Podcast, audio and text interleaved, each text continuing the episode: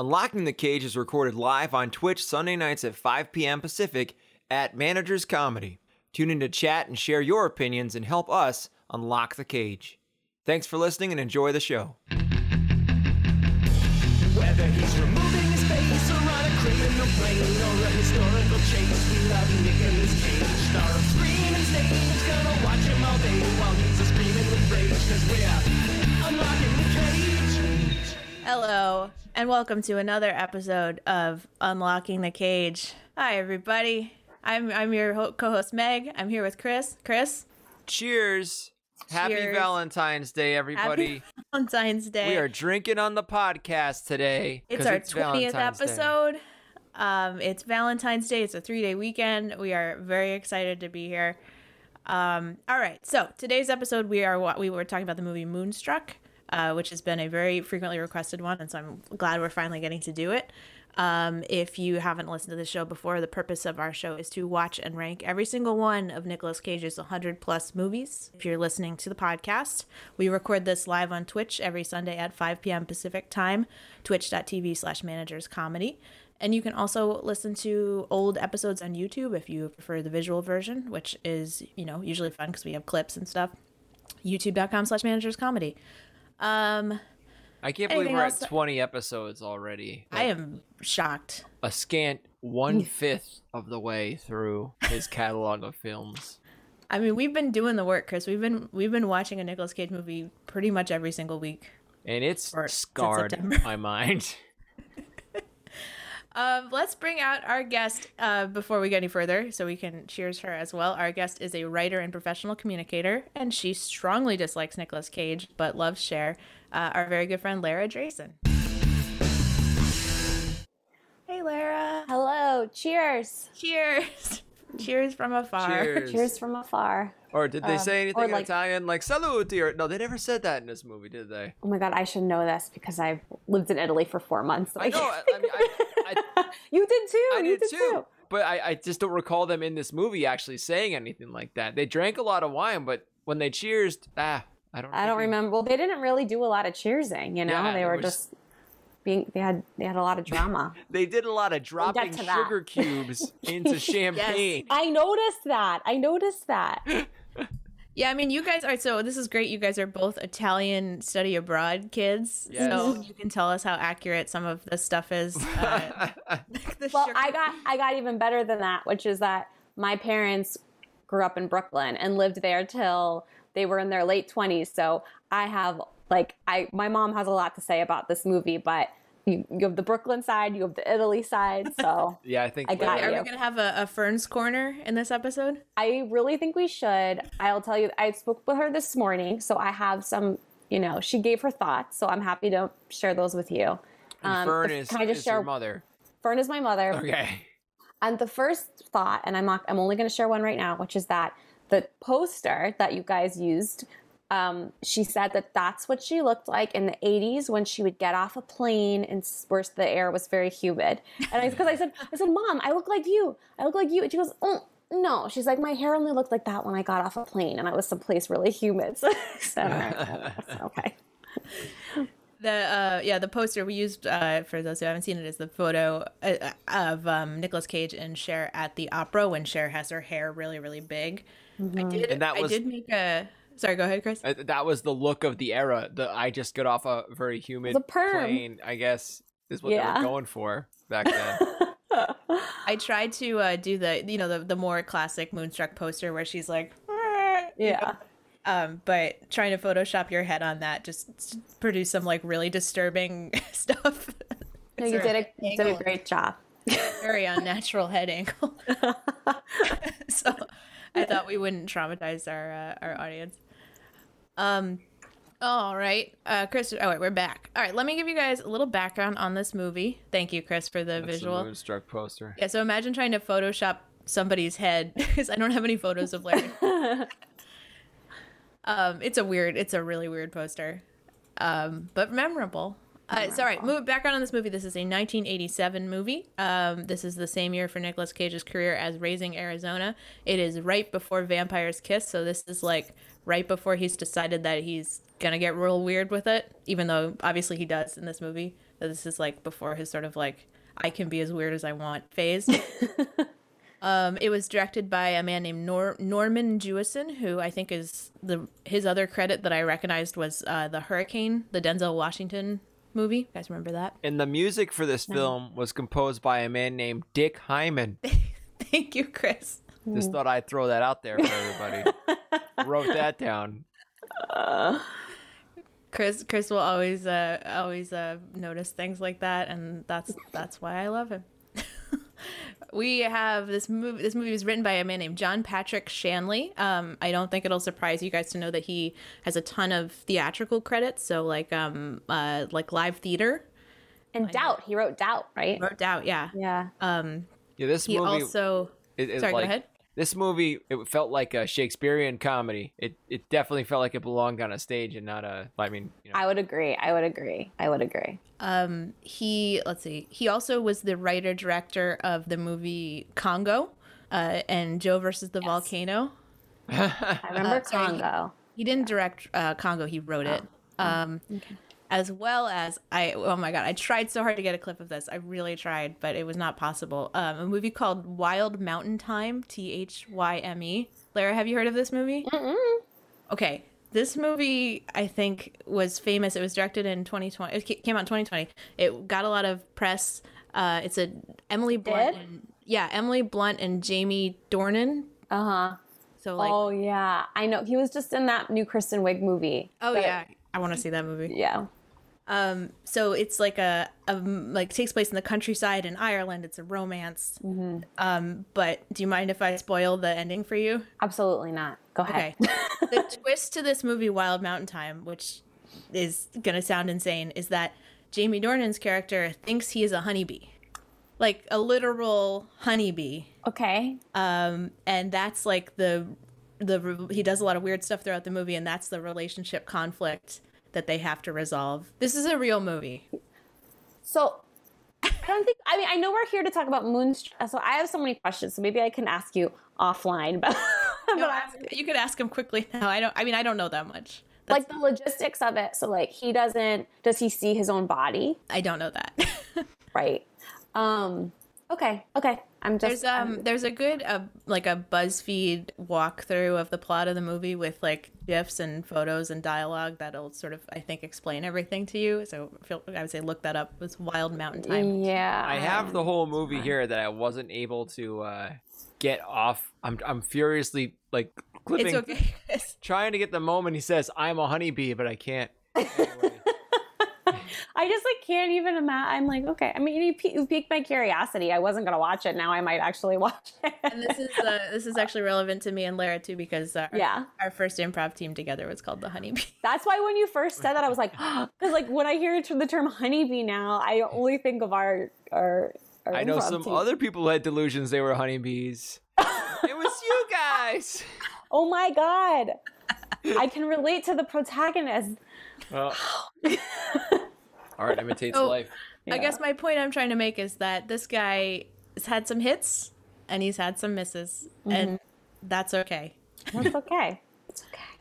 All right. Haven't so all? let's talk uh, before we dig into the movie. So, um, Lara, you are the first person we've booked for our show that has come into it saying that they hate Nicolas Cage.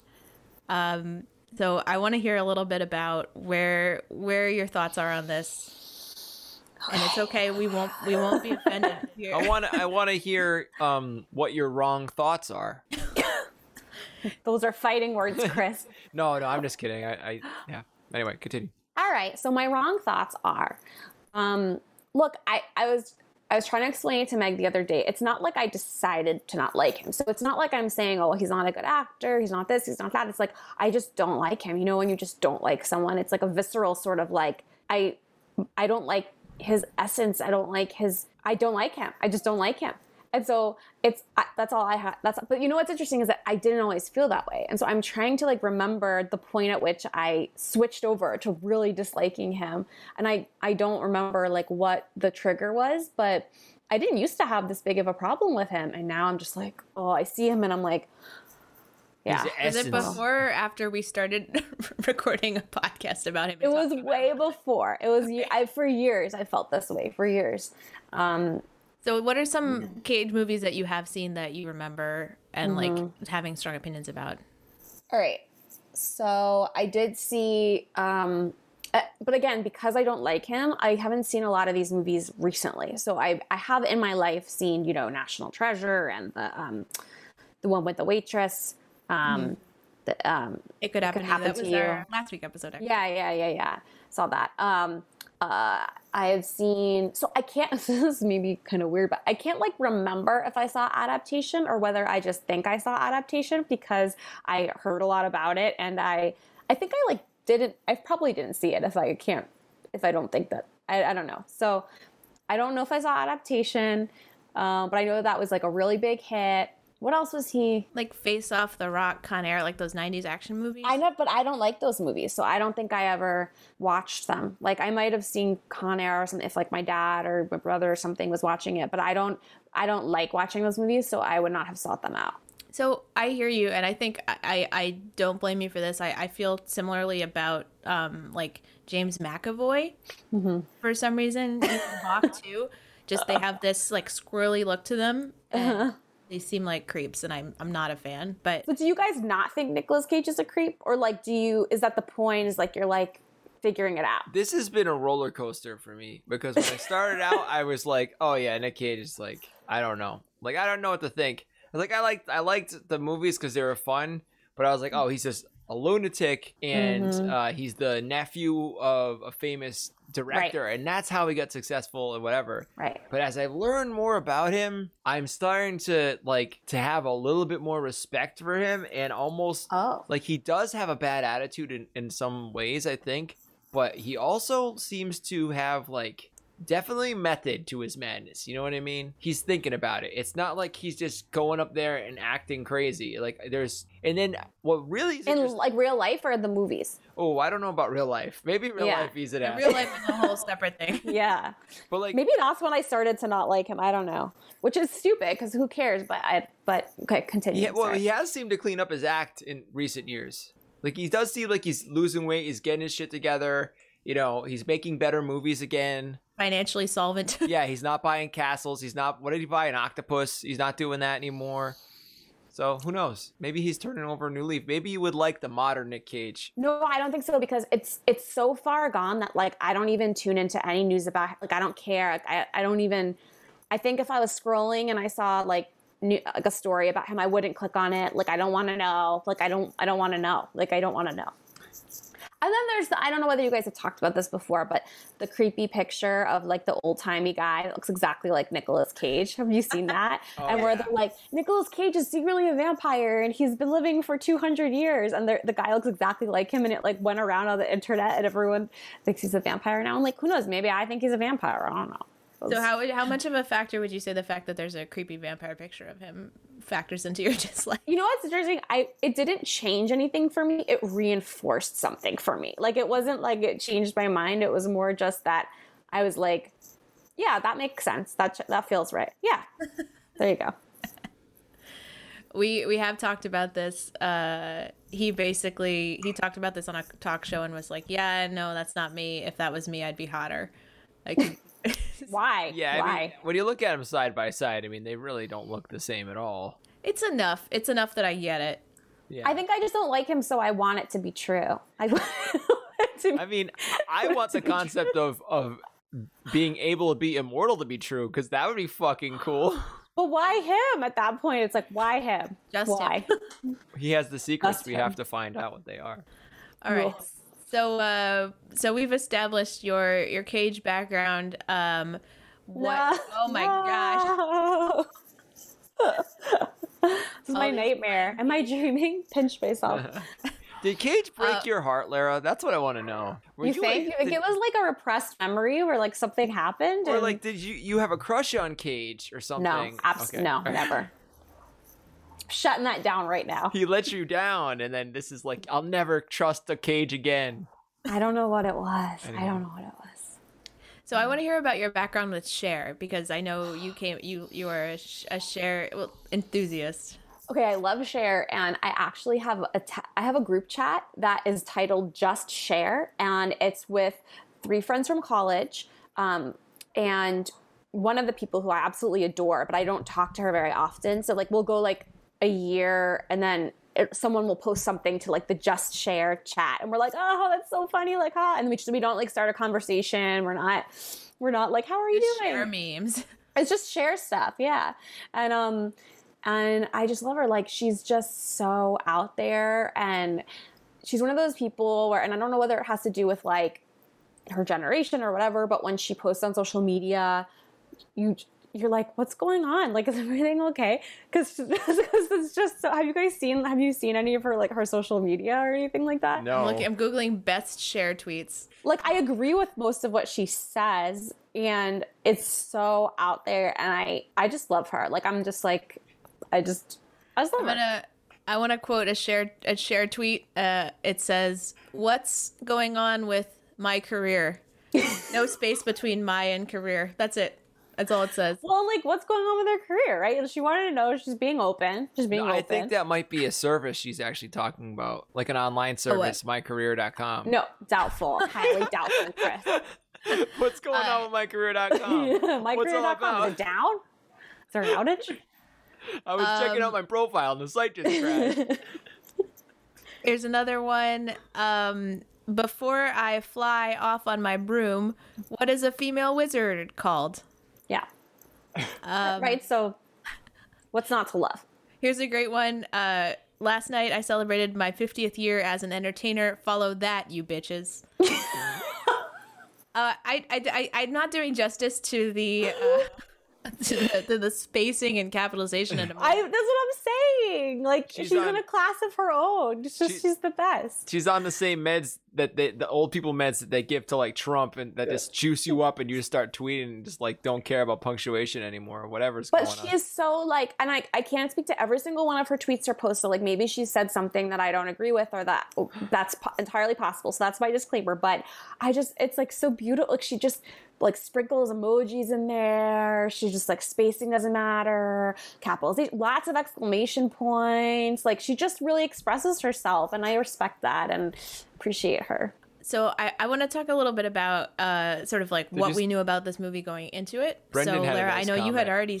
Sorry, what did you say, Chris? Brendan had a nice comment, but it was, Oh, she. I'll read it out. She's wondering about her my career player in NBA 2K.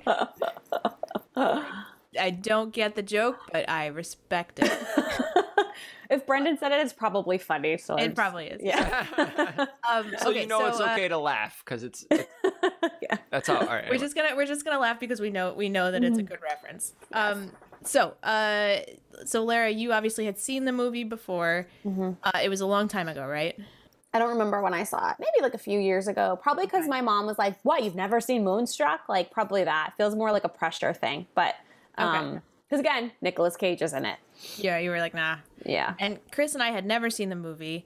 Um, so going into this, I want to tell you guys what I knew about this movie. And Chris, I may need you to pull up a clip, um, which almost entirely comes from RuPaul's Drag Race, where they reference Cher constantly, uh, especially the like "snap out of it" line. Snap out of it. Yeah, that's what everyone knows. Yeah. And there's uh there's an episode of RuPaul's Drag Race where they do Cher the unauthorized musical, which is a, a mu- musical number. Uh, they have a challenge called "Slap Out of It," where they all try to get RuPaul to slap them. Um, unfortunately, I couldn't find any clips of that, but I do have a clip of the section of the unauthorized musical that's about Moonstruck, and Okay. it's it's very bad. It's very Okay. bad. He told me to believe in myself. Go into acting and That's not- not snap out of it. Cue the track.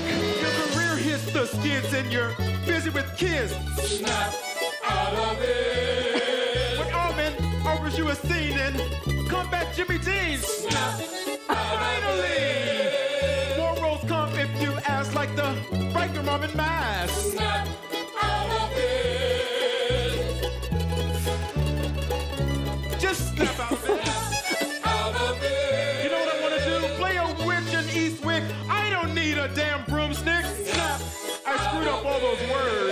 Okay. It was very poorly executed. Whoa. Sorry about that. That's a that's a uh, that's a badly written musical, and also the performance by uh, Asia O'Hara, who is otherwise wonderful, is very bad. but Well, that's all I knew about it. The jacket's right, the hair is right, you know, the essentials. She just definitely forgot the lyrics. she was in the bottom two for this, but did not go home that week. Oh. Um, all right, so Chris, what did you know about the movie going into it? I knew less than even that. I knew that uh like Nick Cage was in this and Cher was in this. I didn't even know they got together in the movie. I thought it was about magic. Somebody told me it's a very magical movie, so I was like, is it about magic? So I thought I thought it was going to be a surreal. I didn't know it was set in New York. I thought, it's a little surreal, right? I mean, oh, for sure. yeah. Yeah, no, I love the movie, but I, I uh yeah, I, I didn't know anything. didn't know anything about it. Yeah. Yeah. And when they start, when they were like, I was like, are they gonna have sex? When they like started, I was like, oh my god, seventeen year age difference. They got down. So let's let's get into it. So I, I was thinking like this is a the plot jumps around a lot. So I was thinking that we could sort of talk about this like in the structure of the different relationships in this movie and sort of like the arcs of that. Um so I mean we start off the main one at the beginning is Cher and Johnny. Is that his name? Johnny. Yeah. Johnny Cammareri. Johnny Cammareri. Johnny Cammareri. Cammareri, who's That played by Danny Aiello. of Hudson Hawk fame. Ah, Nobody and- knows that movie. No, which is just a, this is smile and nod. Brendan Hudson Hawk, it's for you. All right, continue. So um, we have that great proposal scene at the beginning when they're at the Italian restaurant and he doesn't know what he's doing and I, I love that scene. That scene was just so much fun. Uh, I just loved the. I don't know what they just painted this whole world in that whole first scene. That was just like, I'm in. This is like this New York kind of weird, kind of like Yeah. ah, it's fucking felt so familiar, but also so weird. Yeah. You know? And the way that she's so smoothly like, you gotta get on one knee when you're gonna propose. You gotta do a ring. Like she's so unfazed by it, but it's almost like she's his mother, right? Like just being like, no, you gotta do this. You gotta do this. You gotta do this. And I'm like, at first, because you just meet them, you're like, does she want to marry him? Is she gonna turn him down? And then she's like, yeah, marry you. And I'm like, oh, okay. And it's such a good way of like showing us who she is. I think. You Yeah. know? Definitely. And who Danny Aiello is. Yeah. and like how they fit. It's like such a, a weird, tightly knit community. Oh man, and I love when Frasier's dad shows up. Yeah. yes that guy. That's yeah. oh man, That's what Danny said. Danny was like, that's Frasier's dad. and then there's the the quote uh, he says Danny Aiello says a man who can't control his woman is funny oh my god. very first scene and you're like oh guy this is this is a schmo guy. And I'm like, you're being told what to do when you're proposing to someone, and yet you're like, oh, a man who can't like control his woman, really? You know, so yeah, it definitely was. You're you're sort of transported to a different time and place. I and you're feel- really set up to not like him for sure if this were on stage, his character would be played up so much bigger as a buffoon, like you know, and his relationship with his mother and like all that stuff. He did play it really big, though. He played it really big for like a movie. You know what I mean? Where he's like, "My mother is Yeah, he's always like, he's always just like Yeah, like frenetic or something, you know. but like you would know right at the start of the movie, oh, these guys, she doesn't belong with him. But they're I think they're a little more subtle with it, uh, you know, because it wasn't on stage. You're like, oh, you're settling. Okay, got it. Yeah, Like, it's cute. I guess. Roger that. He's probably got some redeeming qualities. I don't know. Huh. Well, that's the thing is that they set him up at the beginning where you're like, I don't think I'm supposed to like this person, and then as the movie goes on, you're like, you know what? He's just who he is. Like, it's not even like it, you you're you don't like him, but you're not like he's a villain, right? You're just no kind he's of like not Right. he's just yeah, he's just Johnny Cammareri, you know? Johnny Cammareri, you know? Hey, whatever. Uh, and yeah he he um what's it called yeah so he goes to italy because his mom is dying and he's so serious about everything with the mom is just like so over the top like melodrama you- especially like well, and then Cher is like, Cher's like, oh, okay, like she's so dismissive of it, like, so that you're like, wait, aren't you supposed to be like a little more comforting or concerned or? so it sets off that kind of like whimsy, sort of like they're quirky. It's just, I guess it puts you in like a different headspace. do you Yeah. remember when she- he's getting on the plane to go to Sicily and the old woman is cursing the fucking plane? Mm-hmm. It's like, what the hell? And then at the end, she's like, I don't really believe in curses, but She's like, I want you to die in a fiery ball of gasoline. And they're like, whoa. And again, cool. Cher's just like, oh, okay. Like she's just so like nothing phases her. It's just like uh, you do you with your curses. I'll see you later. Yeah. Bye. This is normal. This is normal. I feel like there's a lot of bits in this movie, um, like one-off ones and then recurring ones that are just set up to give like a character actor something interesting to do for a while. And I, Yeah. love, I love movies like that where it's like, Yeah. let's just bring in this lady to be a weirdo and curse a plane and then Well, she's she- gone. She brings in that Sicily element where it's like getting you ready for when he's in Sicily. Like it kind of adds that. It adds like the flavor. It adds that you know, old world Italy kind of vibe. I there's something about this movie too where they always have they have like 10 or 12 of these moments where an actor delivers a single line that is hilarious and poignant all at the same time that kind of just paints the whole world for you. And Mhm. and one of those moments was uh she goes she goes home and I don't want to get too far ahead. She goes home to tell her parents that uh you know he proposed and the mom's in bed and they go to wake her up and like they're like whatever her name I forget her actually the actress. Rose. Rose. And then she just immediately goes who's dead? That's it. Like just her eyes open. She's like who's dead Yeah. I I like wrote that down too.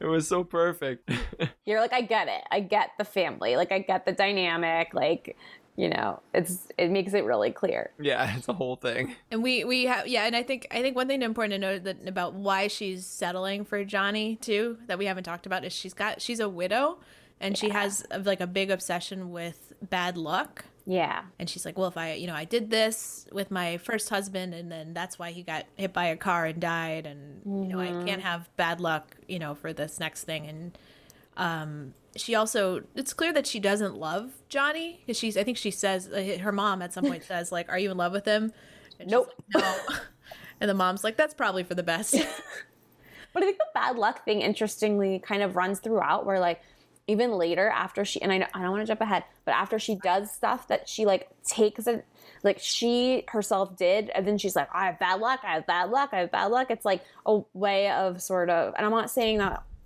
the husband getting hit by the bus was like i mean we weren't we don't we're not shown that so we don't know. But it's just everything is like on bad luck bad luck bad luck you know anything bad that happens it's bad luck. Um so i just thought that was interesting. Yeah, and they they uh, it's funny because we just talked about the whole thing where she, the lady's cursing the plane, and you know she's like, I don't doesn't believe in curses, but uh, Yeah, she she does believe in bad luck. So Yeah. I was like- surprised she didn't care about that Yeah, uh, that was a weird one, right? So I don't know. Anyway, Well, and I guess that's a good point because I didn't really think about it that way. But so, do you think that was intentional, or do you think that was just like a plot hole kind of thing? well maybe they're, what they're saying is it wasn't. It's it's really just she's afraid. It's not that you know bad luck is following her everywhere. I don't know. Who knows? Yeah. Yeah. So so let's let's jump around. I'm I'm I'm gonna yeah again like kind of bounce through some of these relationships. Um, all right, this one is this one isn't really a relationship, but uh, when I just want to talk about the grandpa. I love the grandpa. Yeah, Hey, Bella Luna. Love him. the grandpa had some like of the best moments of the whole movie. He was great. He has he has five dogs that just Ah. like the dogs are just running everywhere. He's always walking the dogs. I love the Scene dogs. stealer. Uh, Do you remember when him and his friends just casually go to a funeral? Yeah. They're like, here we are at another one, hey guys, another No. one bit the dust. It's it's early on. It's um they, they like all are all gathering around a grave and everyone's Uh-huh. got dogs. Oh my god, I to- I don't remember that at all. because it was so understated. The funeral Mm-hmm. was like such a non non thing. They're all just like kind of standing in a in a park around it, like a you know a, a Freshly buried freshly grave. buried thing. You- They don't even say he's going to a funeral. They're just like he just meets. You could see a bunch of older men at a funeral. Must have been one of their childhood friends or something. right. And it's like, all right, yeah, well, we did of this. Think the whole time you kind of think like maybe he's gonna die in the movie. Like you kind of kind of get that sense, and then he he doesn't. But I guess it kind of fits in with the other with the dad, like fear of death or whatever. Everyone's like scared of dying, and it's like everyone's fine, you know. I, I, I, don't- the whole thing with uh, the grandfather and uh, uh, the moon at the beginning. He has a little moon speech at the beginning, right? Uh oh. Uh oh. just for the podcast people at home, Meg just poured another glass of wine. I think that you can hear it through my um Go ahead, what were you saying, Chris? Brendan, how's the audio? Just I have I'm having a, a, a moment where I'm like, does this sound terrible right now? Let me know if it sounds bad at all, Brendan. I appreciate it. Uh, Thank you for listening. he has Come like through, a Brendan. he has like a, a moment where he's like, doesn't he have like a little speech at the beginning? What am I what am I trying to to say right now? Oh God, it's already getting sloppy. Well, he's just like he adds again that kind of like uh, he adds like the the color and the flavor of like that old world kind of vibe, you know. Yeah, yeah. But I think the most telling moment. Can I skip ahead? Like yeah, Absolutely. do it. Yeah, So I think one of the most telling moments is when he sees Rose walking around the corner with the professor, and you think you're like, oh god, because it's his, it's Rose's husband's father, right? So you're like, oh crap, and he just kind of keeps going, and he doesn't blow up her spot. He kind of just keeps going, and then later he's like, oh, you know, whatever. But when they're home, and he doesn't, he doesn't, and I just thought that was an interesting moment. That's a I- great moment. Yeah. Let's let's talk about uh uh Ma Rose and uh Frasier's dad. So we this is this is after so- No, wait. Yes? No? No, okay, never mind. Go ahead. Go ahead. Go ahead. So this is after we've um and we're jumping around a little bit here, but we've so Rose Rose uh, finds out that her husband is cheating on her, or she's like pretty ha- pretty certain, and so she uh, goes out to dinner alone. She's very sad, and she runs into Frasier's dad, who is been, you know, had wine thrown on him by yet another student at the same restaurant, and they have this like really cute conversation. She goes and sits with him, and they have this really cute conversation. Um, and they're, they're flirting a little bit, you know. yeah, yeah.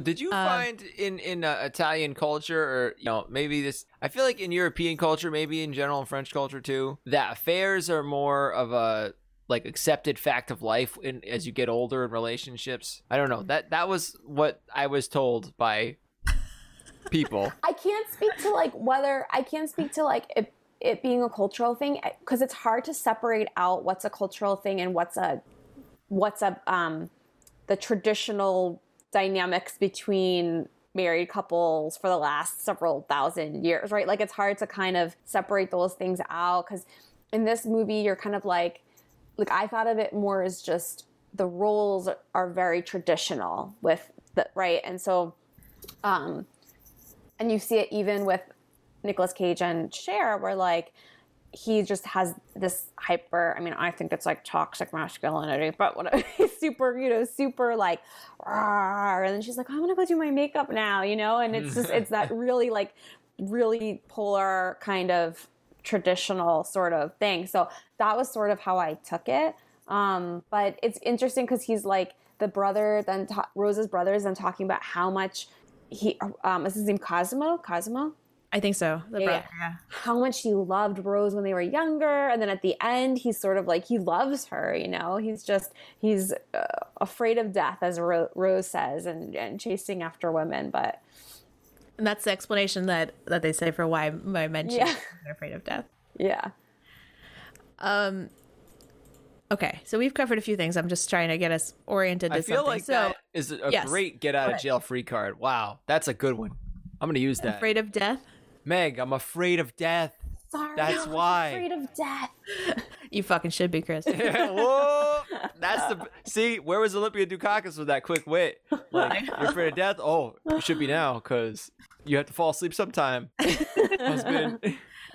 All right, so we have we have the relationship between Olympia Dukakis and Frasier's dad, but they never really hook up or anything. They just have a little flirt. They walk home arm in arm. Grandpa Mm-hmm. sees it.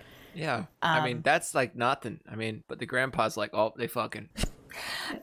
they fuck. Yeah, Oh, well, they and, but the thing is that it's almost like I took it as like he knows that his son is sort of stepping out, and so he Yeah. was sort of like, all right, uh, okay, like you know, so he's mad about it, but he's also like he knows how she's being treated, so And that was like there was multiple affairs too. I mean, well, I don't know if we're gonna like. Start Yeah, so let's branching jump over the other affair before because I, I want to save the Sharon Nicolas Cage relationship for last. okay, Um, so meanwhile, um, Dad Vincent Gardenia is being is having an affair with someone named Mona. Um, which uh, would you believe it? There is a 16 year age difference between those actors. There's a lot of like big age differences. She is she older or younger? Uh, great question. I should have written that down. Younger. She's got to be younger.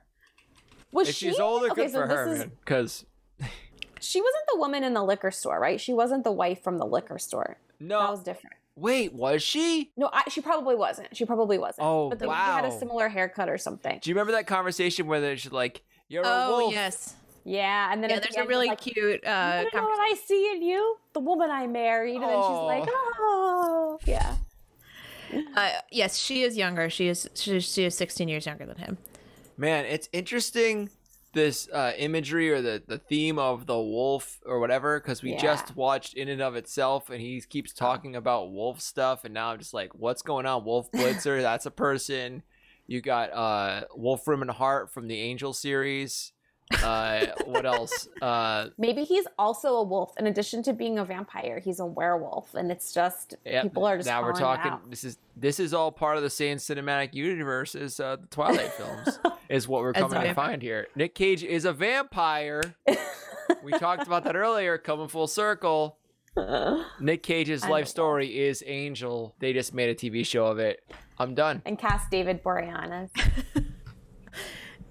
Sorry. I Anyway, I wish I knew more tangent. angel references. I- That's the only one I know.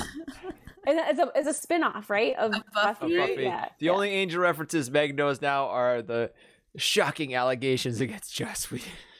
or Let's- not shocking. Anyway, let's not go there. Let's not even go there. Let's not even go there. This so we'll save that for our um our other- Oh, I know what you're talking about. Yeah, yeah, yeah. Uh, That's- that's that's that's for- that's, that's for we done it. Just- Yeah. Justin. Just Jocelyn Oh. or or we Oh, done it.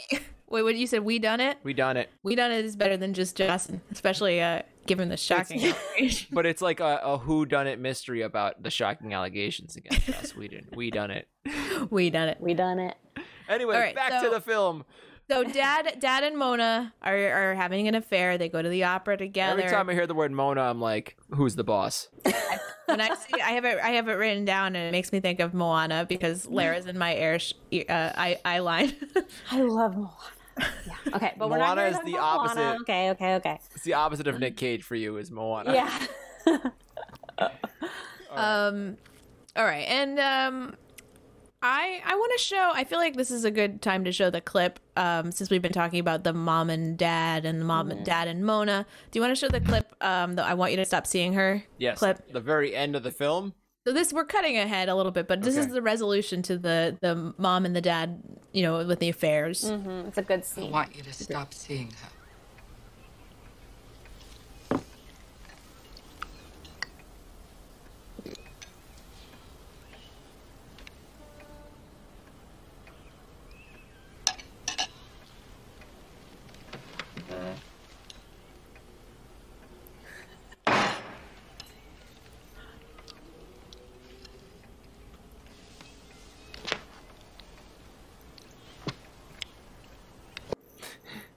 You didn't include the last. What? I'm sorry, I used the exact goes- timestamps you gave me, Meg. oh no!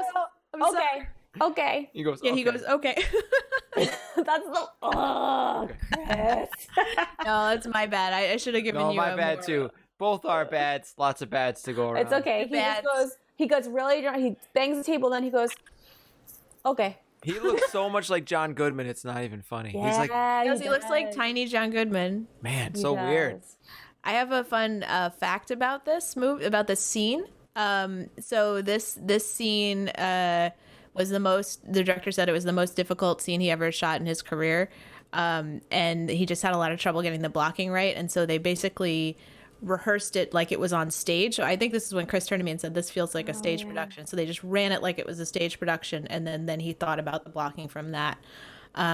That's and interesting. he wouldn't let them leave until he got it right. And uh, I believe it was Cher threatened to file like a report against them against him because uh, he wouldn't let them have their lunch break. You know that scene too, where he uh they bring the entire cast back in for one Mm-hmm. scene. Definitely felt like a stage show. It definitely felt like the end of a Shakespearean play, where like you know everyone, Everyone- gets married. You know, Oh, and he did end up getting fined by the by the actors union for that. worth it. And then the Aunt Rita comes in, and then no one gives up their chair. She's just standing awkwardly, and like none of the men are standing up, or you know, no one's giving their chair up to her. And then the doorbell rings, and she's like, "I'll get it." And everyone's like, "Okay, yeah, go get it." Poor Oh. Aunt Rita. Guys, I gotta go back to something that we just kind of glossed right over. Okay. Yes. Very top of the movie. She's doing accounting for all these various businesses. Remember the guy just like buttering some bread in an office and He like drops it, right? he like it's, Someone it was just weird. It's like, oh, here's some bread and butter in an office and like what It was a you- fun- It was in a funeral home. Yeah. Ah. Anyway, had to talk about it. Just get it out of my system. Guys, we're already at 542. Haven't even got to the meat of this fucking movie yet. All right, let's do okay, it. Let's do it, guys. Okay, I think so we should drink more and just keep talking. I Two mean, hour I'm- I'm podcast. Two hour time. podcast. people can deal. You guys should watch this movie. This is That's going all. out unedited. listeners. All right, so we got we got the main meat and potatoes of this, which is the Cher and Nicolas Cage relationship. This is the one we have the most clips of. So if you've been like, man, they don't have a lot of clips this week, that's why. Um, We have a lot have- to share with What? you. What? what'd you say? We have a lot to share with you. Oh, I'll take it. My mic is going off. Um, so we the reason that Nicolas Cage comes into the story, so she's gonna marry uh, Johnny, and he- Johnny says you got to invite my brother Ronnie, and he's like really insistent about it. You got to bring Ronnie's got to come to the wedding. Uh, and Johnny and Ronnie Cammareri. Hey, how you doing? Ronnie Cammareri, Johnny Cammareri. But she doesn't. He has a phone. Like I don't. This is this is the thing that bothers me is that I'm sorry, Meg. I'm cutting you off because this is Please, this is this is fine. this to me makes no sense. And I get maybe I have to cool my jets a little bit, but he's Cool your he's got a phone. He calls her from Sicily, but he can't call his brother from Sicily. And also, the brother's not in Sicily visiting the mom who's dying. So, and maybe that's like because later Nicolas Cage has a throwaway line where he's like, "We're not close" about his mom, but why can't Johnny call Ronnie himself?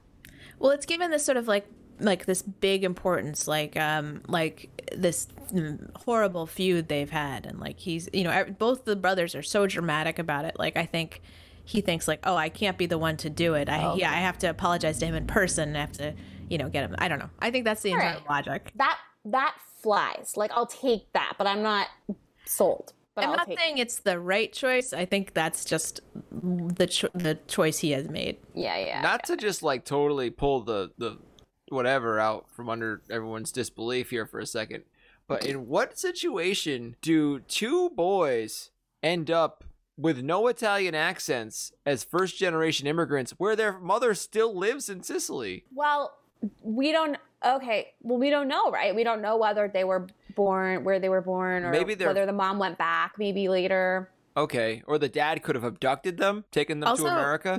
They have Another level of drama, but maybe. 30, Maybe that's why they don't get 30 year age difference between the two of them. Younger Two brother. brothers. Ooh, Oh, that that mom. wow. Wow, that mom had some range in her uh in her she has the range. wow.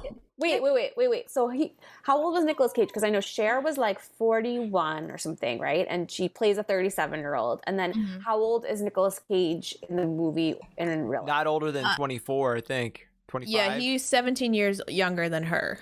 Oh, in real life. Yeah, in real life. So whatever, So like 23. 24ish, 23, 24ish. I'm more of a words and letters person, so Yeah. I I think it's I think it's I think it's 24. Yeah, you're right. twenty-four. Yeah. Um, Wow. I think it's So and yeah, and Danny Aiello is in his 50s.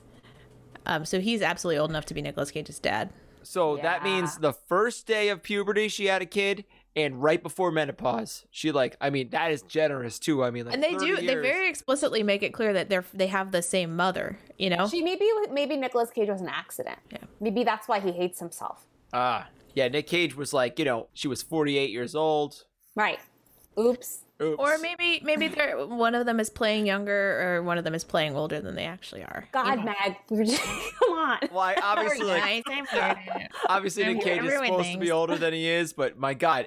Also, I am sorry. I can appreciate a good-looking man. Nick Cage is a busted ass face dude. I, I can't get on board. that face, he looks like glue is melted. Like he looks like a wax candle that someone left in the sun in this goddamn movie. And he he's a unibrow. Why did anyone get on board with this guy? Sorry. He's Anyway. also missing a tooth. he's missing a He's a- tooth. And he has He's a missing a, hand. dreamboat to share. He's a dreamboat to share. I don't know why. I can I talk about the first scene where they meet? Yes. Sure. So so let's let's set up set this up. So she's going to visit him uh, to try to convince him to come to the wedding. He's at a bakery. I assume that's what you're talking about. Mm-hmm. Uh, we have a couple clips from this, which we might want to might want to Okay. show because I think you're going to reference this.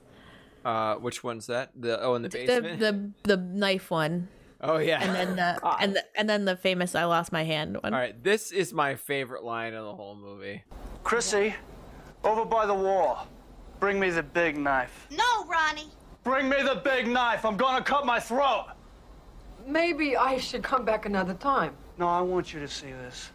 I want you to watch me kill myself so you can tell my brother Johnny on his wedding day, okay? Chrissy, bring me the big knife! I tell you, I won't do it. She won't do it. Do you know about me? Oh, Mr. Cammareri. What? And then the next one, which is why he talks about this, is how he explains the feud between him and Johnny. Blood between you and Johnny? Yes, that's it. Yeah, but I, that's not Johnny's fault. I don't care! I ain't no freaking monument to justice! I lost my hand! I lost my bride! Johnny has his hand! Johnny has his bride! You want me to take my heartbreak, put it away, and forget? the reactions are so good. And at the end of this, I just really wanted bread. All right. So Lara, what were you gonna say about this? Now that we have it all, we're all on the same page. like I, I guess are we supposed to uh, obviously he's toxic right? Like obviously. So are we supposed to think that? Or are we or is this just like oh it was the 80s or whatever so oh no oh no. Or are we supposed to be like wow he's so sensitive and brooding like what are we supposed to think? Because she i'm scared for her right? Like and i'm just like this guy no. Like he's got to deal with some stuff before he gets into another serious relationship. And also like i'm no monument to ju- like he wa- and the bride leaving it's like she probably wasn't the right person for you if she's gonna leave you because you got into a horrible accident right? Like there's just so many things.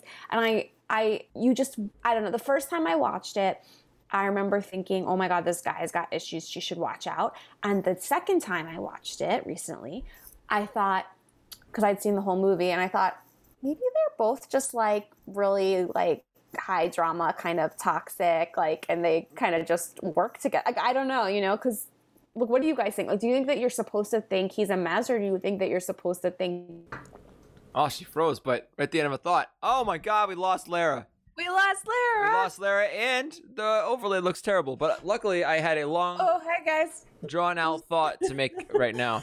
Uh, so, stuck at the which is here. funny about what's funny about uh, this uh, this movie, I think, is that they make out um, they make out uh, what's it called uh, Cher to be very um, like oh I'm afraid of bad luck, very superstitious. But she also is like self like admittedly is somebody who uh, says she sees the truth in people and so this whole thing with uh you know with uh Nick Cage and uh like him having all these problems and stuff like that it's kind of like uh she's she's she looks right past them. She has no fear. She's not afraid of the lady who who gives the curses. She's really a fearless very brave person when it comes to things. Like she could see the truth of the situation but she can't see uh for some reason I, and i'm not saying it right i don't really know what it is. She's not really seeing uh, for herself like what uh you know, she she's not a, a very fearful person, but she's afraid for some reason to find somebody new because she's worried. I don't know, something's going to happen. So,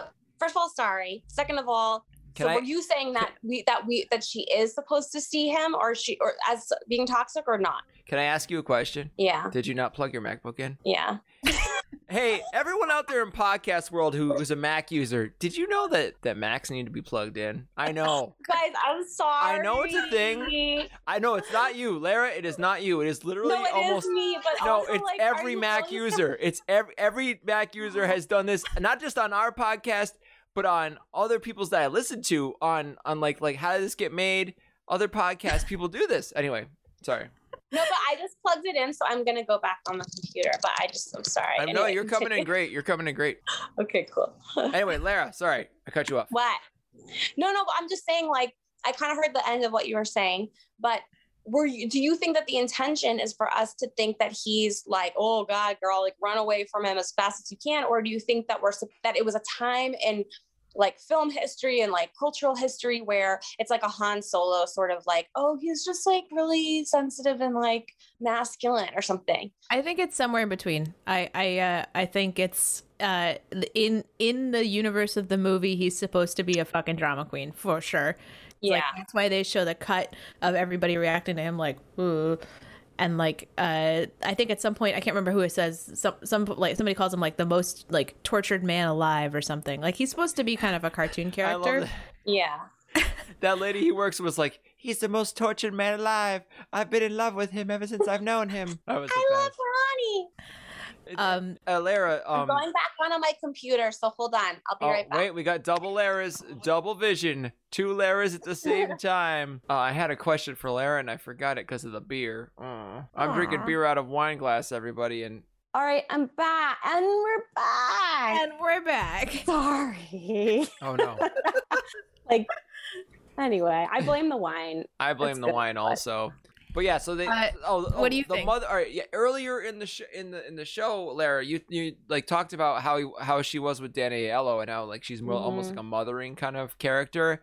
And I Mhm. think maybe that inst- maybe that's what they're like. She's they kind of set her up to be somebody who's like a caretaker. I need to save him. yeah, so maybe that's it. which is like again toxic kind of dynamic but like they're just all i don't know like it, and again not to bounce around too much but i sort of felt on seeing it a second time i kind of felt like the whole point is that they're all just sort of like dramatic everyone's got issues but like they're familia you know like they're they're just was in at the end where they pan over all of the family photos I Mhm. think the first time I saw it, I was like, why?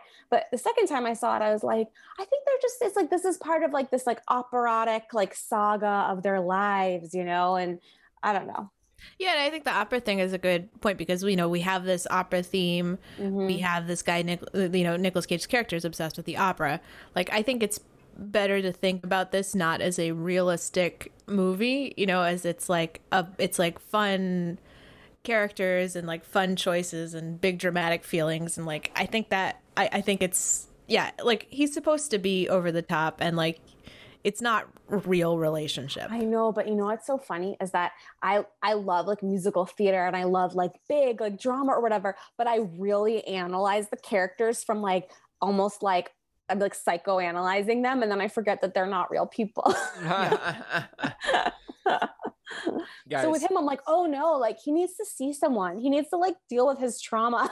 and I'm like, oh, it's um, you know, there's a cartoon moon in this movie, so I should probably just let it go. Guys, we are an hour in. We yeah, need to let's get to let's the throw a couple more clips and then uh, Well, we- wrap. Well, we need to get to talking about the scene where they go upstairs and they make sweet, sweet love. Um, Um, what did you want to talk about? First time? Chris? The first time, I mean, that's the scene where. All right, yeah. we do have a clip of them of them kissing for the first time. Is that what you're referring to? Well, also, just like that is the meat and potatoes of this movie. That's what people came to say. Is like the whole part where he flips the fucking table over and he's like, "Nah, I'm taking you to the bedroom," and he like picks her up. It's like, "Where are we going?" The bedroom. It's like, "Oh nah, just just I gotta do you." And then then she's like, "Just tear me apart so there's nothing left in me." Uh, okay, I'll do that. All right. I love that part of the movie. We don't need the clip. It's fine. We That's exactly what it sounded like. So yeah, we don't need to see the clip. and then they pan to the left slowly to the moon and then they come back and it's the next day and oh they banged i guess Show us the clip, Chris. Show All us right, the, the table uh, flip clip. Table flip clip. table scene Table Here we- flip. the clip. wrong way, and I cut off my hand. He could make you look the wrong way. You could lose your whole head. I'm looking where I have to to become a bride. A bride without a head. A wolf without a foot.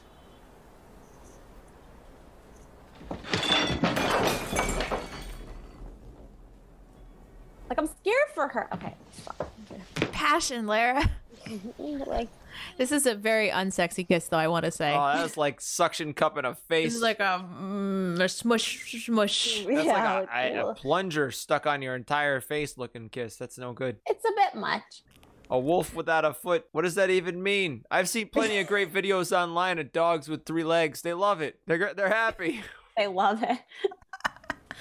the I saw a dog at a dog park recently with a little roller thing. With the little back legs A missing. wolf the without Yeah, I know exactly what you're talking about. yeah so they they they make sweet They can Sweet live a normal life too. Mm-hmm. we gotta make sure we hit Are there any other high points? This because we're in Well, we're well let's, let's there's there's a couple from this this section. So we got we've got to get to snap out of it because this happens right afterwards. So they they have sex. He says, you know, I mean, and you're right. This is toxic. He's like immediately like, I love you. You know, like if someone's saying I love you and the first time you've slept together, like something is probably wrong. And that night But- the moon happens, then the moon happens. Yeah. The Big moon old should have had a bigger role, if you ask me. Like I, wanted more moon. like a speaking role. Yeah, yeah, speaking role. like. Smashing Pumpkins music video style. or like uh, in um uh Moulin Rouge when Jim Broadbent is the moon. Yeah, like come on. Oh, I haven't seen you that in forever. Um, I so there's actually one scene. Oh, I we, we haven't talked about this yet. Um, a comment from Brendan Mac tonight shows up. I do not understand this reference. I Feel free to gonna Google it. elaborate. Night. Mac tonight. Okay, we'll get back to that. Um, there's one scene that I that I think this is my favorite scene in the whole movie. oh, Uh, what? Mac tonight is a fictional character used in the marketing of McDonald's restaurants. It's a guy. It's a moon. Oh, okay. Great. Oh. That's a singing moon. oh. All right, my favorite scene in the whole movie is when they're talking about the moon. It's the aunt and the uncle who are pretty minor characters. Um, the un- uncle is we don't have a clip of this unfortunately, but the uncle is looking at the moon, and the aunt is like lying in bed. These are like you know like people in their sixties, and the aunt is like, "You look like when you were a teenager," and he's like, "Really?" And then like crawls over. It's oh, And it's the they- sweetest thing. And then they have sex. Yes, it's true, but it's the sweetest little. Oh, I love that It's scene. really cute. It's really sweet. He's like, it's a Cosmo moon because it's the moon that he was talking about when he saw um, Rose. Um, so okay, he's Rose's brother, Mm. and he's talking about way, way, way back when like Rose and Cosmo were dating when they were young, and that Cosmo stood outside their house, and and it was this big moon. And so like the idea being he was moonstruck, you know, by her. Man, right. moonstruck could mean that you're having like I don't know, like like maybe that's a real thing. Like like you know, gravity is causing blood to pool in the back of your Was a werewolf. Oh, Yeah, this is a werewolf. That's There's a werewolf werewolf film, all right. undertone. I mean, they do Wait, openly call hold people wolves. So The wolf and then the moon. It's a. That the, catch up, Meg. wait, are we are we are we figuring out something new that that n- no one's ever thought about before? We absolutely have invented something. Uh, invented a critical theory. about this. Oh yeah. Wait, are you telling me that wolves and moons are connected in some way? But in this movie, like this is there's. I a I actually subplot did not pick up on that until now. I didn't either. I'm sorry to say catch up because I didn't either. now I'm no, it's fair. The uh the movie was originally here's a little trivia fact. movie was originally called The Bride and the Wolf. I. You want me to play that clip of how we know that trivia fact? Um, let's do that later. Let's do that later. Okay. Oh nope, we're doing oh, it now. No, no, no. Oh. We're back. yeah, we're Okay, But wait, Guys- I, but, but, but, but, but, but, but, hold up. But so is what if like they this movie only spans a couple days? So like, what if like after the moon is done being full, Oh, he no. changes his mind You gotta live with the because he was moonstruck because he's a werewolf, so he changes. Sorry, Or a he eats her. all right. anyway, I want to see. I want to see because we have not played the snap out of it clip. Well, So we have to play that because chronologically in the movie, this is about where we are. Snap out of it. Here's a snap out of it clip. I'm in love with you. Snap out of it. I can't. That's all. But then he doesn't even look like he's been slapped. I know because they pro- they faked it, but he doesn't. He's just like looks normal, like no, you know. He's just so rugged. Life has smacked him mm-hmm. in the face so hard already that he just to he doesn't even feel it. Wait, can I just bring up something kind of really confusing Yes. to me, which is that everyone knows Johnny Cammareri, right? Everyone's like, oh yeah, Johnny, like blah blah, because presumably they're all in the same neighborhood, their community, right?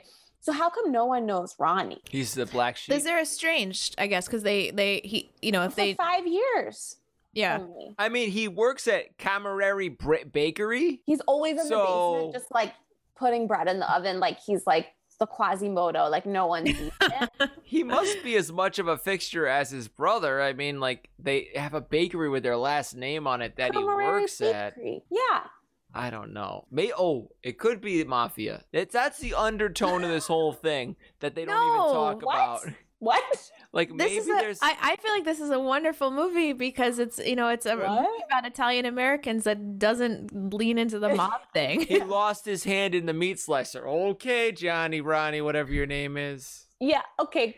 No, this is not a mafia movie. As Meg said, it's a delightful story that has nothing to do with the mafia. You're right. You're right. And also, that wouldn't explain why people don't know Ronnie. I mean, I don't. Where? Why don't people know Ronnie? Because they know Johnny, and Johnny doesn't want to be around Ronnie. but only for five years. And their Okay. and Well, their Ronnie was a kid. Bonnie. Five years ago. He Oh, you're like- right. You're right. You're right. He's really young. He's really young. All right. I want to show one more clip from the movie before we start wrapping this up. Uh, this is just out of out of we just like this clip. This is the grandpa at the very last scene when they all come together. She loves me. So now now they're getting married. Ronnie and Cher. What's the matter, Pop? I'm confused. The old man is confused. Uh, that ending was just straight out of like uh what's it called? Uh why is Shakespeare. like a midsummer's uh Night Dream, yeah yeah. like Oh, it was yeah, just like this whole everyone gets married everyone's happy ending and everyone's on stage at the mhm. same time ending and I love it. You're right. It is. I didn't think about that. It is very Shakespearean in that way. You know, it's, it's a funny it's one yeah. i All right. Wait but all right if we're gonna move on we gotta Yes. make sure we hit all the high points wait is there anything Yeah. What are what are the uh, the here? other things we want to talk about? About any any detail things you want to talk about before we move on to the next segment? uh i'm looking back through my notes i just want to make sure that we i guess we I have some good touch on everything. quotes. Hold on. okay um uh at the end there's like a really awkward phase at the awkward section at the dining table and uh i think it's the grandpa who says somebody tell a joke yeah that's a great Yeah. line It's uh. and then um uh the mom asks do you love him and she said and she says yes and then uh the She mom says some, she says something awful, mom, or something like that. I love him something awful. Mom says oh god that's too bad. Yeah. there's so many funny lines in this movie. Those one liners they really did a great job. I love the part where the, the grandfather is with the dogs and he makes them howl at the moon and he's like what? I gotta do it? And he starts howling himself. Yeah. that was great. All right. Um I want to talk about uh, let let's so so we have a we have a clip about um let's not show this yet Chris but the clip where Nicolas Cage is talking about um actually let's just let's just watch it. I want to just just to end this up let's this is a little clip it's a little bit of a longer clip Nicolas Cage talking about sort of like uh, the character It's I lost my hand, I lost my bride. And I think I got that idea from watching Fritz Lang's Metropolis. I think there's a moment in that movie, I'm not 100% certain, it's been a while since I've seen it, but I do believe I was inspired by a moment Not a fan. in that movie when the doctor ripped off the glove from his metallic hand, and he did that, and I wanted to be kind of German expressionistic, like the old Metropolis movie by Fritz Lang. I lost my hand! I lost my bride! Johnny has his hand! Johnny has his bride! You want me to take my heartbreak, put it away, and forget? When I read the script, the, the fantastic uh, John Patrick Shanley script, I um, somehow responded to it like Beauty and the Beast. And I had uh, been a big fan of Jean Cocteau's uh, Beauty and the Beast. Jean Marais' performance as the Beast, and he would talk like that in a French, you know, in French. Vous volez mes roses. Vous volez mes roses, qui sont ce que j'aime le mieux au monde. I wanted to speak like that because I had responded to the script that way. And about two weeks into production, I went home for the holidays and I got a call from the director, Norman Jewison, who said, uh, Nick, the dailies aren't working. I want you to drop the Jean Marais. This, this voice you're doing is not working. And I dropped the Jean Marais. But what's fascinating is when John Patrick Shanley and I talked about the script, he said the original title was not Moonstruck, it was The Wolf and the Bride. So I was, I think I was tapping into something from the screenwriter. Huh huh I just thought the the the clip of the Beauty and the Beast in French was pretty funny but so So he I dropped the Jean Marais or whatever. What do you say? I, I like this interview makes me I look I, I respect his you know the stuff he's thinking about but just the way he talks like hits some sort of like ugh, nerve in my head like the like and then I thought So you're you're feeling you're feeling it. I still enjoy him as an actor I just don't I this this I don't know I- I- There's something about him that I. Yeah, I mean, I know exactly what it is. It's, it sounds like an ex-boyfriend of mine. to to watch this to watch that uh, the to read the script and think oh it's kind of similar to Beauty and the Beast is not a huge leap. no, I don't think so.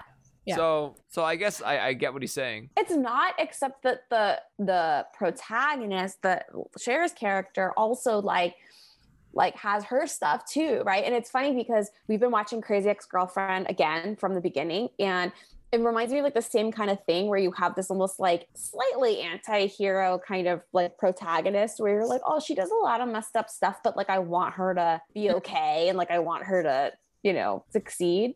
Um, and so like I feel like the I don't know, I feel like he made the character, Cher's character, too interesting to just be like um the beauty of the beauty and the beast, you know? Right, like Belle is a pretty boring character. as such. Yeah. she likes books. She likes reading, yeah.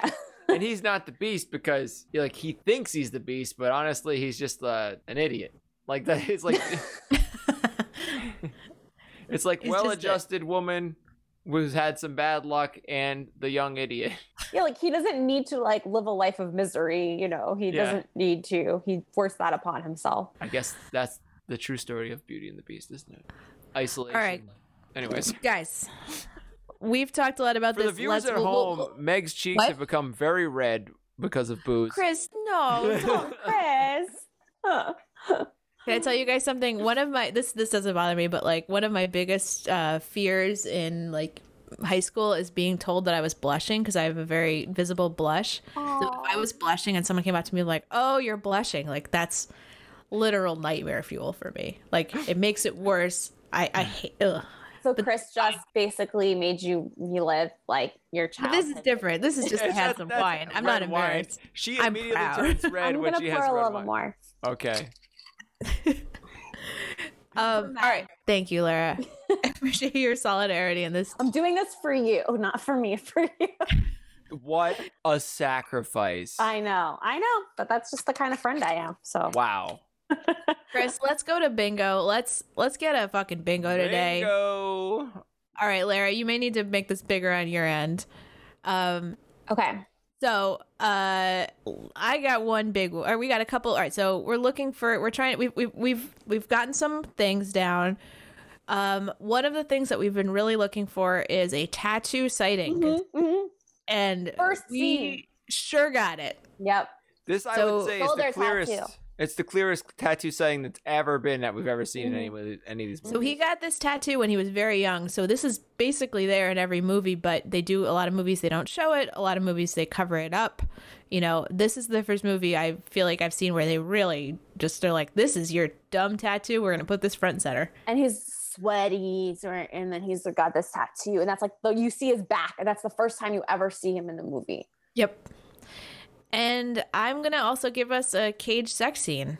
I feel like that's like a legit sex scene. And underwater scuba propeller. Thank you for be- bringing that up, Clara. We've uh, shot ourselves in the foot with this one. It- It showed up in Hey, two movies. it showed up in and it's two never friggin' movies. It's gonna show up again. It's got to. it's gonna got to.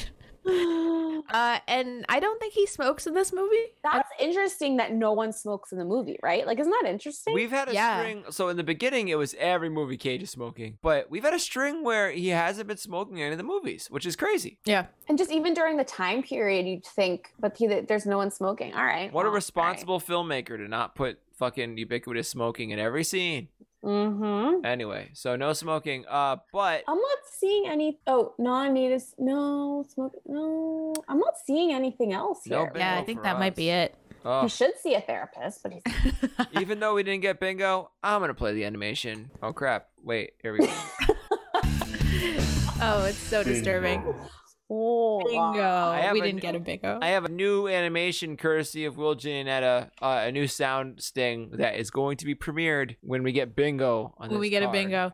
Yes, All right, maybe next week. He'll Maybe get it next. eventually. I believe in you. one of these days. All right, let's pivot over to the trivia section. I got a few fun facts before we move on. Um, trivia. Um, here's one thing. Uh, so uh, they really didn't want Nicolas Cage. Oh, Chris is gone. they really didn't want Nicolas Cage in this movie. Um, I believe there was Peter Gallagher who was supposed to play. Dad from o- the OC. Yes. Yeah. Young Peter Gallagher, young PG, um, who would later be cast in a similarly themed film While You Were Sleeping. I've never seen While You Were Sleeping, so Oh, I've you guys, it. Mhm. is it similarly themed? No, not at No, all. no. If oh you're no, try- you know what it is? It's the brother. It's that she doesn't she end up with the brother? Isn't that why it maybe yeah, they're saying? Bill Yeah, yeah, Pullman yeah. is is Peter Gallagher's brother in that movie, and while Bill Pullman's sleeping, you know, she gets Mhm. frisky with. uh, Sorry, while, while Peter It's Gallagher's Sandra sleeping. Bullock, right? Yeah, she's a toll booth. Uh, she's a, Toll a booth subway operator, yeah. subway subway ticket taker. She's a, toll, she's a toll booth operator. Yeah. Well, like no, like when you go to the subway, she's one of the people that like sells tickets, and then Peter Gallagher falls onto the tracks. She saves him, but he's in a coma, and she Guys, let's save that for our, our, our spin-off podcast called Look at Me, I'm Sandra B. Oh, I like that one. Perfect. Thank you guys for letting me interrupt you for my bad joke. All right, some more trivia. So uh, basically, yeah. So Cher put her foot down and said, "I'm not doing this movie if Nicolas Cage isn't my love interest." And they said, "All right." Wait, hold on. So Yep. remember earlier when I said I don't agree with everything Cher has ever said, I don't I don't know everything she's ever said. This is one of those things. I don't know what she was thinking.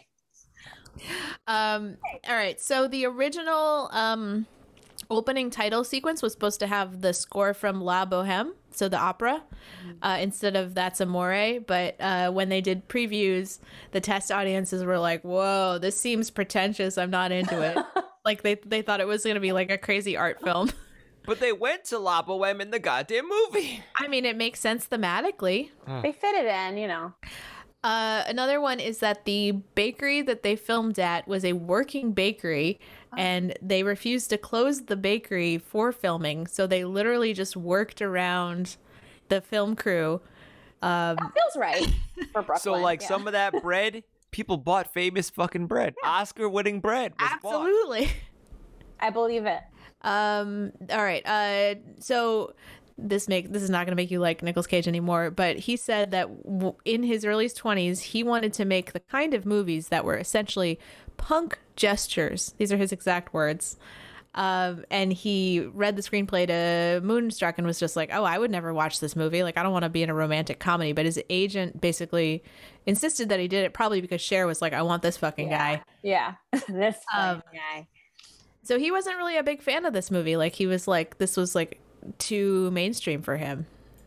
But interestingly, he clearly went really into it because based on that other clip you showed where he was like, oh, like I'm drawing from this reference and this reference. Yeah. So he committed.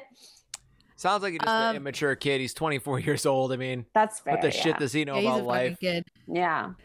Um, He's lucky Cher wanted him, you know? Just he got super lucky. I mean, lucky and also the nephew of Francis Right. Ford Coppola. Those two things combined, boom. But also lucky. okay, It's luck. I have a crazy one. All right, so the actor. All right, so Frasier's dad. Mm-hmm. This there are three actors. Okay, Frasier's dad, uh, Anita Gillette, who is the woman who plays Mona, right? Oh, and I know an what you're actor gonna say. named what? I know what you're gonna say. Continue. uh, an, an actor named Robert Weil, uh, who played the waiter, sort of the older waiter, the older short waiter. Bobo? Or is that his name? I think so. Yeah, Yeah, yeah. Those three actors. Can I guess what you're gonna say? I want to get. I want to let Lara guess All right. because I think I you have no idea. I have no idea. those three actors reunited in a movie in 1996 that you have absolutely seen, Lara. Cool runnings. No. Okay.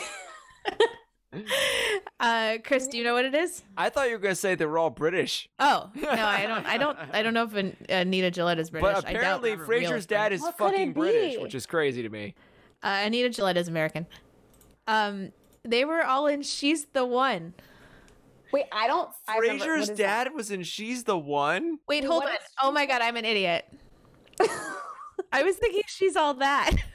Oh, she's all that. What's She's the I One? I was so excited. I don't know what She's all that. Then they were in. she's the one. What is okay, this yeah, movie? I don't know that. One. All right, let's find it. It's Cameron Diaz, Jennifer Aniston, Edward Burns.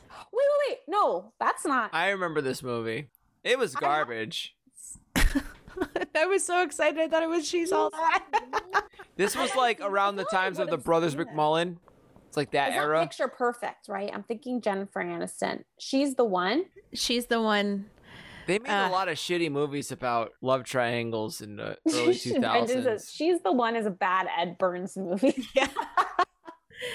Sorry, guys. I really thought that they were all in She's All That, which really would be weird. Like, I don't know why all these older actors would be in She's All That. Yeah, Definitely Frasier's dad. she's all that. Frasier's dad was was was uh what was Maybe a teach- Freddie Prinze no. Jr.'s dad, and she's all that. Yeah. That makes sense. I don't know why the older actor would have been in that. All right, guys, let's rank this movie. Let's let's uh let's see where it stands against the other movies. I think it's gonna be pretty high. I feel bad we didn't really dig for Brendan. I feel like we didn't dig in deep into the the opera scene or the ending of the film, but We can't do it all. we got to a lot of places. We can't do it all. We talked about the ending. I feel We did. Yeah, we did. You know what, Lara, you're right. We did. we did. We did our best, Brendan. I'm sorry. Thank you All right. to our audience member Brendan. Thank you to our one audience member, Brendan. No, I'm sure other people are watching. They're just being quiet. Well, I mean the uh you know the podcast audience. Thank you too. Thank you. Thank you, Brendan. Brendan says this has been great. All right, let's go to the ranking thing, Chris. there are four.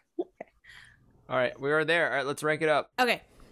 So, uh, Lara, this is out of 10. Um, we are going to ask you to score it in a few different categories. The first is the cast. So, like, how good did you feel like the casting was? Well, this can I ask you just a really quick Yes. question, which is, should I take my hatred for Nicolas Cage out of it to do Yeah, this? so this is Okay. I- honestly, and I realize that we set this up in kind of a flawed way, but this whole section is really not that Nicolas Cage dependent. Okay. I mean, you could take off a point if you're like, I don't think Nicolas Cage should have been the Ronnie character. I think that's very reasonable to do in this. This well, is I think if you don't want, I didn't like the character, so it was okay for me that he played the character. You know. okay. Um. So yeah, I I think. Uh. What? How do you feel about the Ten. cast? I think it was a great cast. I think they casted it great. Yeah. Sorry, that's that is zero one. One. Um, yeah, just one. I am in like crazy agreement with with you on this. I for one like the way we've done our scoring because really Cage is the common denominator between all these movies. The judgment we make of Cage is the entire podcast. The films Right. he's in are what we're rating. You know what I Mm. mean? mm-hmm, mm-hmm. I just made that up. That's Okay, a good yeah. drunk it was beautiful, Chris. It was really beautiful. uh, but no, this cast, I mean, it was beautiful, right? Uh, you had just a really amazing cast. Also, I want to point out there's a woman who I have no idea who she is. You know what? I'm going to start a thought here. and It's going to go nowhere. Uh, next to the lady who was like, he's the most tortured man I've ever met in my whole life. Yeah. There's a woman. Brunette. She's in a lot of stuff. I just don't know her name. All right, Lara's there with me. Somebody I know. got I it. remember her. She. You know what? She really. She. I remember her. And she also looks a lot like our friend Molly. But anyway, I'm going to Yeah. give it a nine. So wait. Wait. Wait. Wait. Wait. Wait. Wait. wait. So wait. What is preventing you from giving it a ten? because uh, it wasn't a lot of big names. I mean, you had Danny Aiello, you had a lot of really great. Uh, I mean, you know what? But were they big names? That I take it back. It's a ten. Boom, ten Okay. for cast. I'm not trying to pressure you. I'm just. I just want to. I'm just. I'm. just Nobody ever letting you- questions me, bef- like. I, I can't. I'll change it to whatever you want if you really pressure No, me. I'm not. I just was. Lara's in charge of your score now, know too. Chris. One. One. It's a one now because no.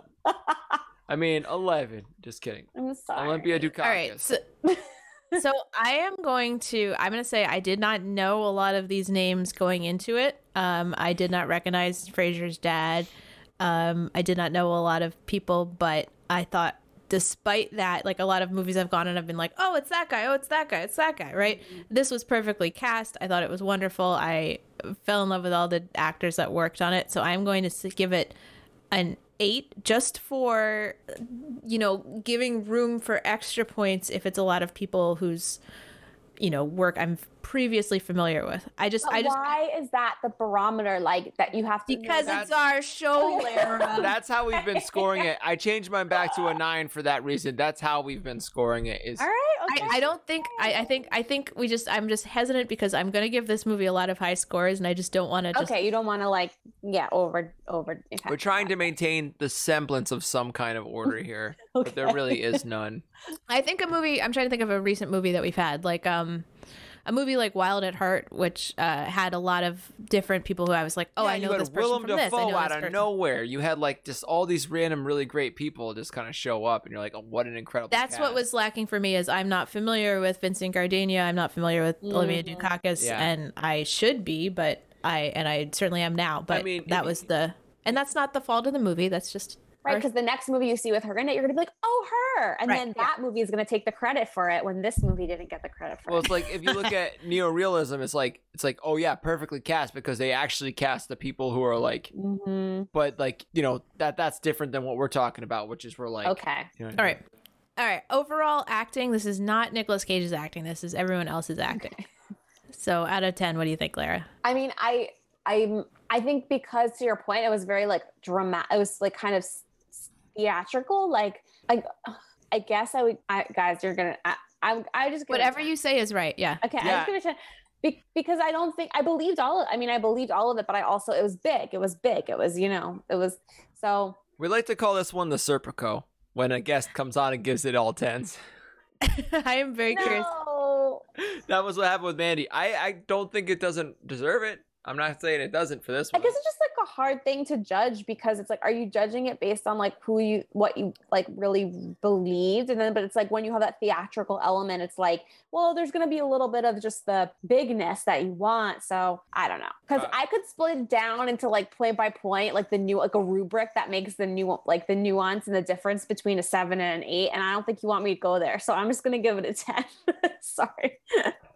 I'm gonna go ahead and give it a nine. I thought there were so many moments in this movie where I felt like uh, the acting really uh, made the whole movie. Like just someone's delivery of a single line just kind of Mm. like just took you to another place. So I I really thought like this is a movie where writing and acting together like I don't know where I don't I don't I'm gonna what give I'm it saying. a. I'm gonna give it a ten. That's why I was kind of saving it because I was like, this, the, you know, this gets done. I mean, so I, I don't think we've mentioned this, but uh, this we got two Academy Awards from this. Olympia Dukakis and Cher both got Best Actress and Best Supporting Actress.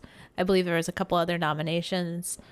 Um, I thought the acting was spot on. There's nothing that Yeah, took me out of amazing. it. All right.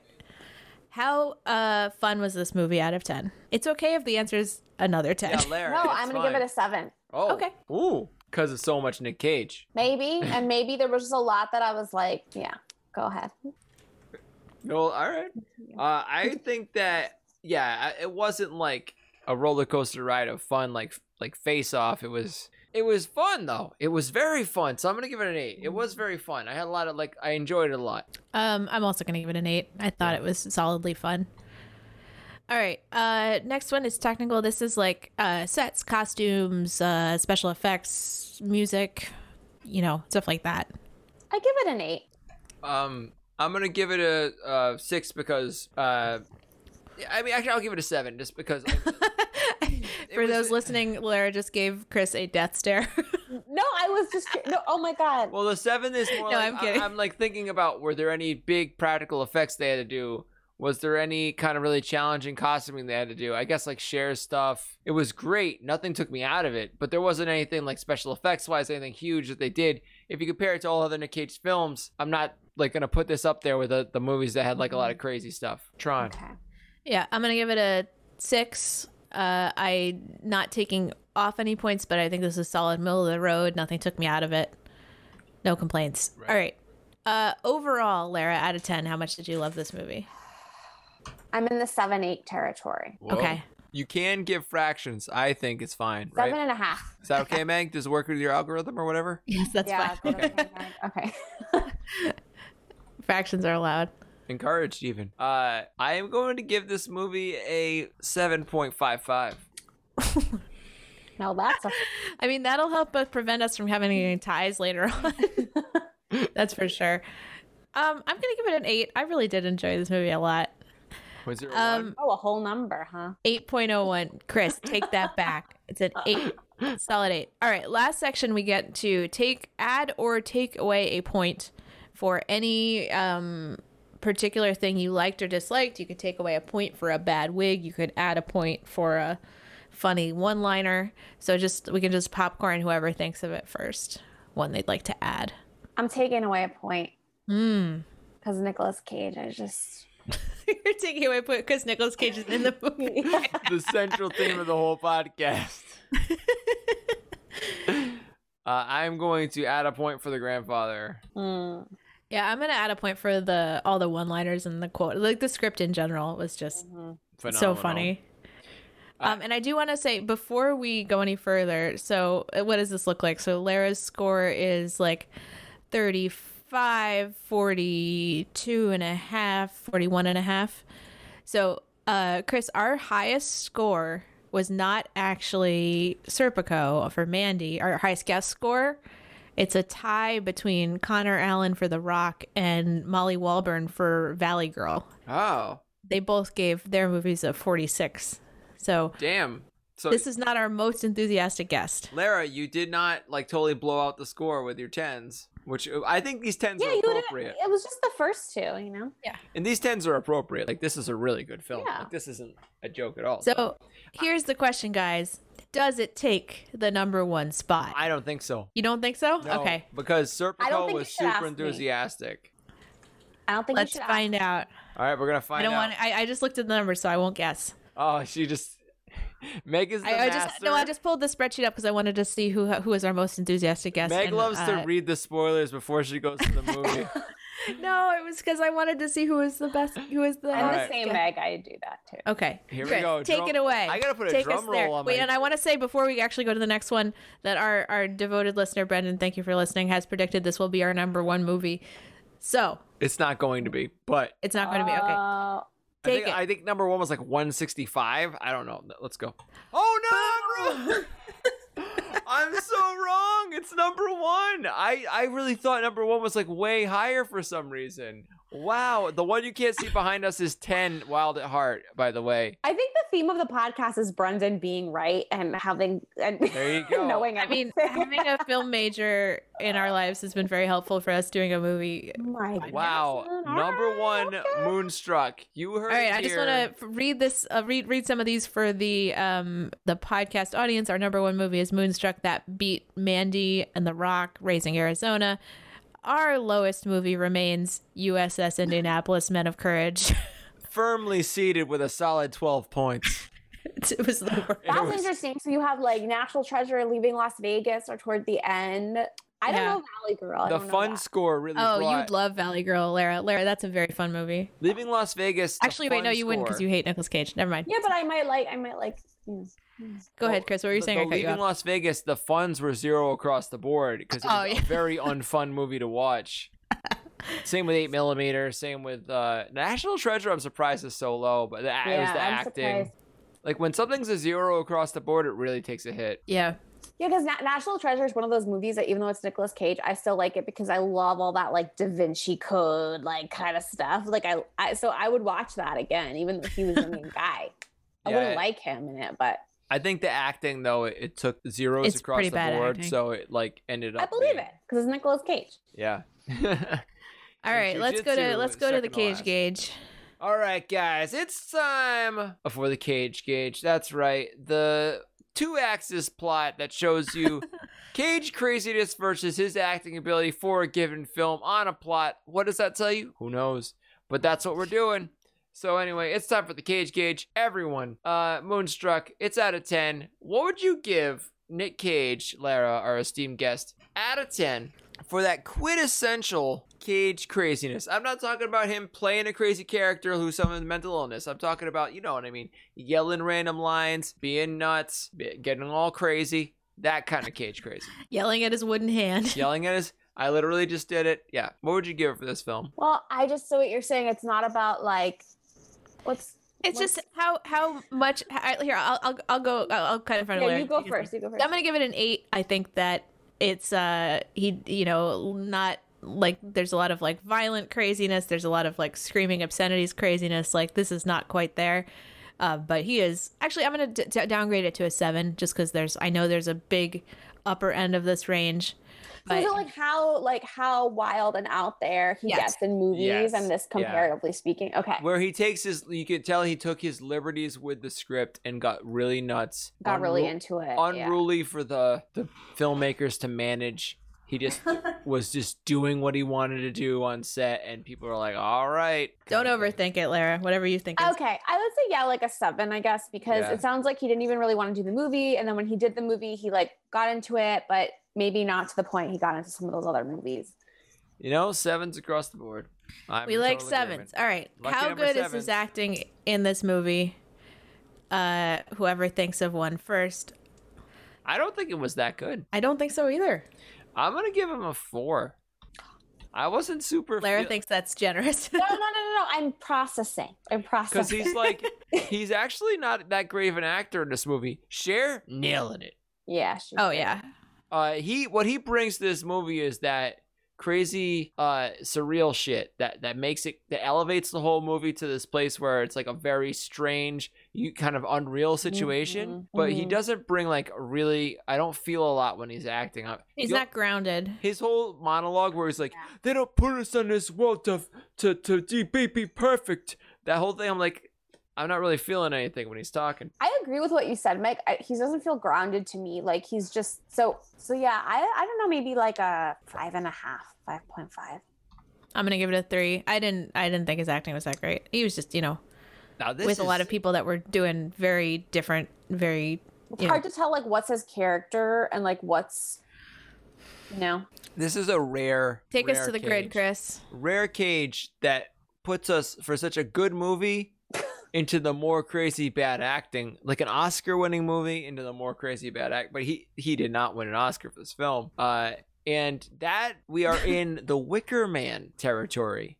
Right next to the Mm, wicker man is this movie. That Surprising. yeah that puts us but it puts us right next to vampire's kiss which makes a lot of sense because it's the next movie he did pretty much. Face off is in that quadrant. So all right good movies do happen in that quadrant but it's just a strange quadrant you don't see a lot of the films in so it's interesting. yeah All right. We've done it, guys. We've made it through another podcast. We've had a few glasses of wine. We might order takeout after this. We'll see. might order takeout Highly happy likely. valentine's day everybody It's Valentine's Day. Um, feel free to drop your takeout suggestions in the chat. We will probably take them. Um, so uh, we uh, will be actually wait before we do that, Lara. So what what's going on with you? What's some stuff you uh, want to promote? Um, I guess most recently I worked with you on um, helping to write that the Cory and the Wongnotes variety show. Um, which you, what is the YouTube URL? It's Uh, if you search for Cory Wong on YouTube, Yeah. you'll find it. Cory Wong. And then um, I'm a, as you said, writer and professional communicator. So if anyone needs any help with writing, ghostwriting, editing, like branding, messaging kind of stuff, I'm your gal. So uh, get to it. Uh, yeah. Cool. Awesome. Uh, all right. Uh, so we are going to be back next week. Our movie, uh, we're taking a brief detour from our like romantic theme for the uh, for the month, uh, and we're watching a movie called Next, uh, which is one Chris has been so excited about. fucking pumped about this one Why are you, tell why are you so excited about this All one? right, this movie is about a man who can see, similar to the superhero Maverick from Marvel Comics, can see five minutes into the future based on the book. Yes, it's based on a book. The Golden Man. This dude can see five minutes in the future. That is his whole power. They really do a lot of it. This is true. What else is true with his powers? It's great. It's the unbelievable romantic situation between him and a much, much younger. Her name escapes Jessica me. Biel. Jessica Biel. Oh, Amazingly fun, like like fun movie to watch. But like obviously, if you don't like Nicolas Cage, you will hate this film. yeah. Oh. and we have a terrific guest next week.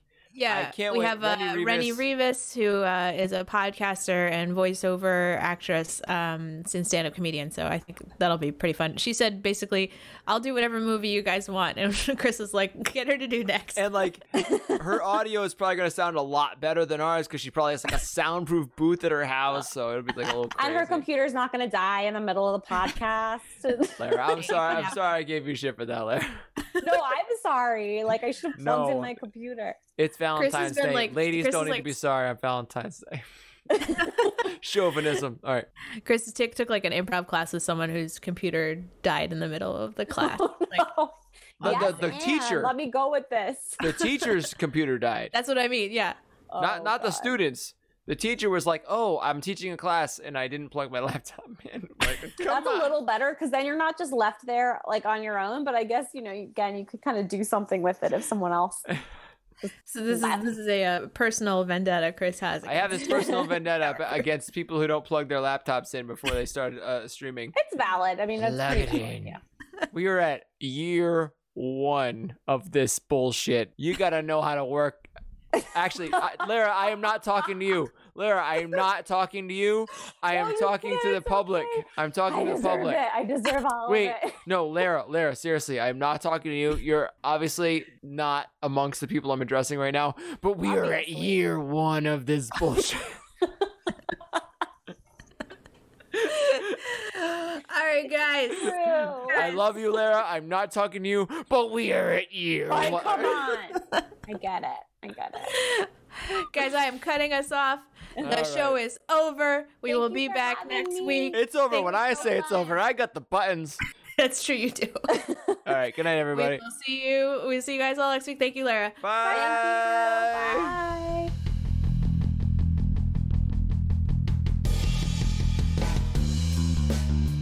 Unlocking the Cage is produced by The Manager Special. Music by Will Janetta. Check out our other shows, as well as sketches, animation, and short films at managerscomedy.com.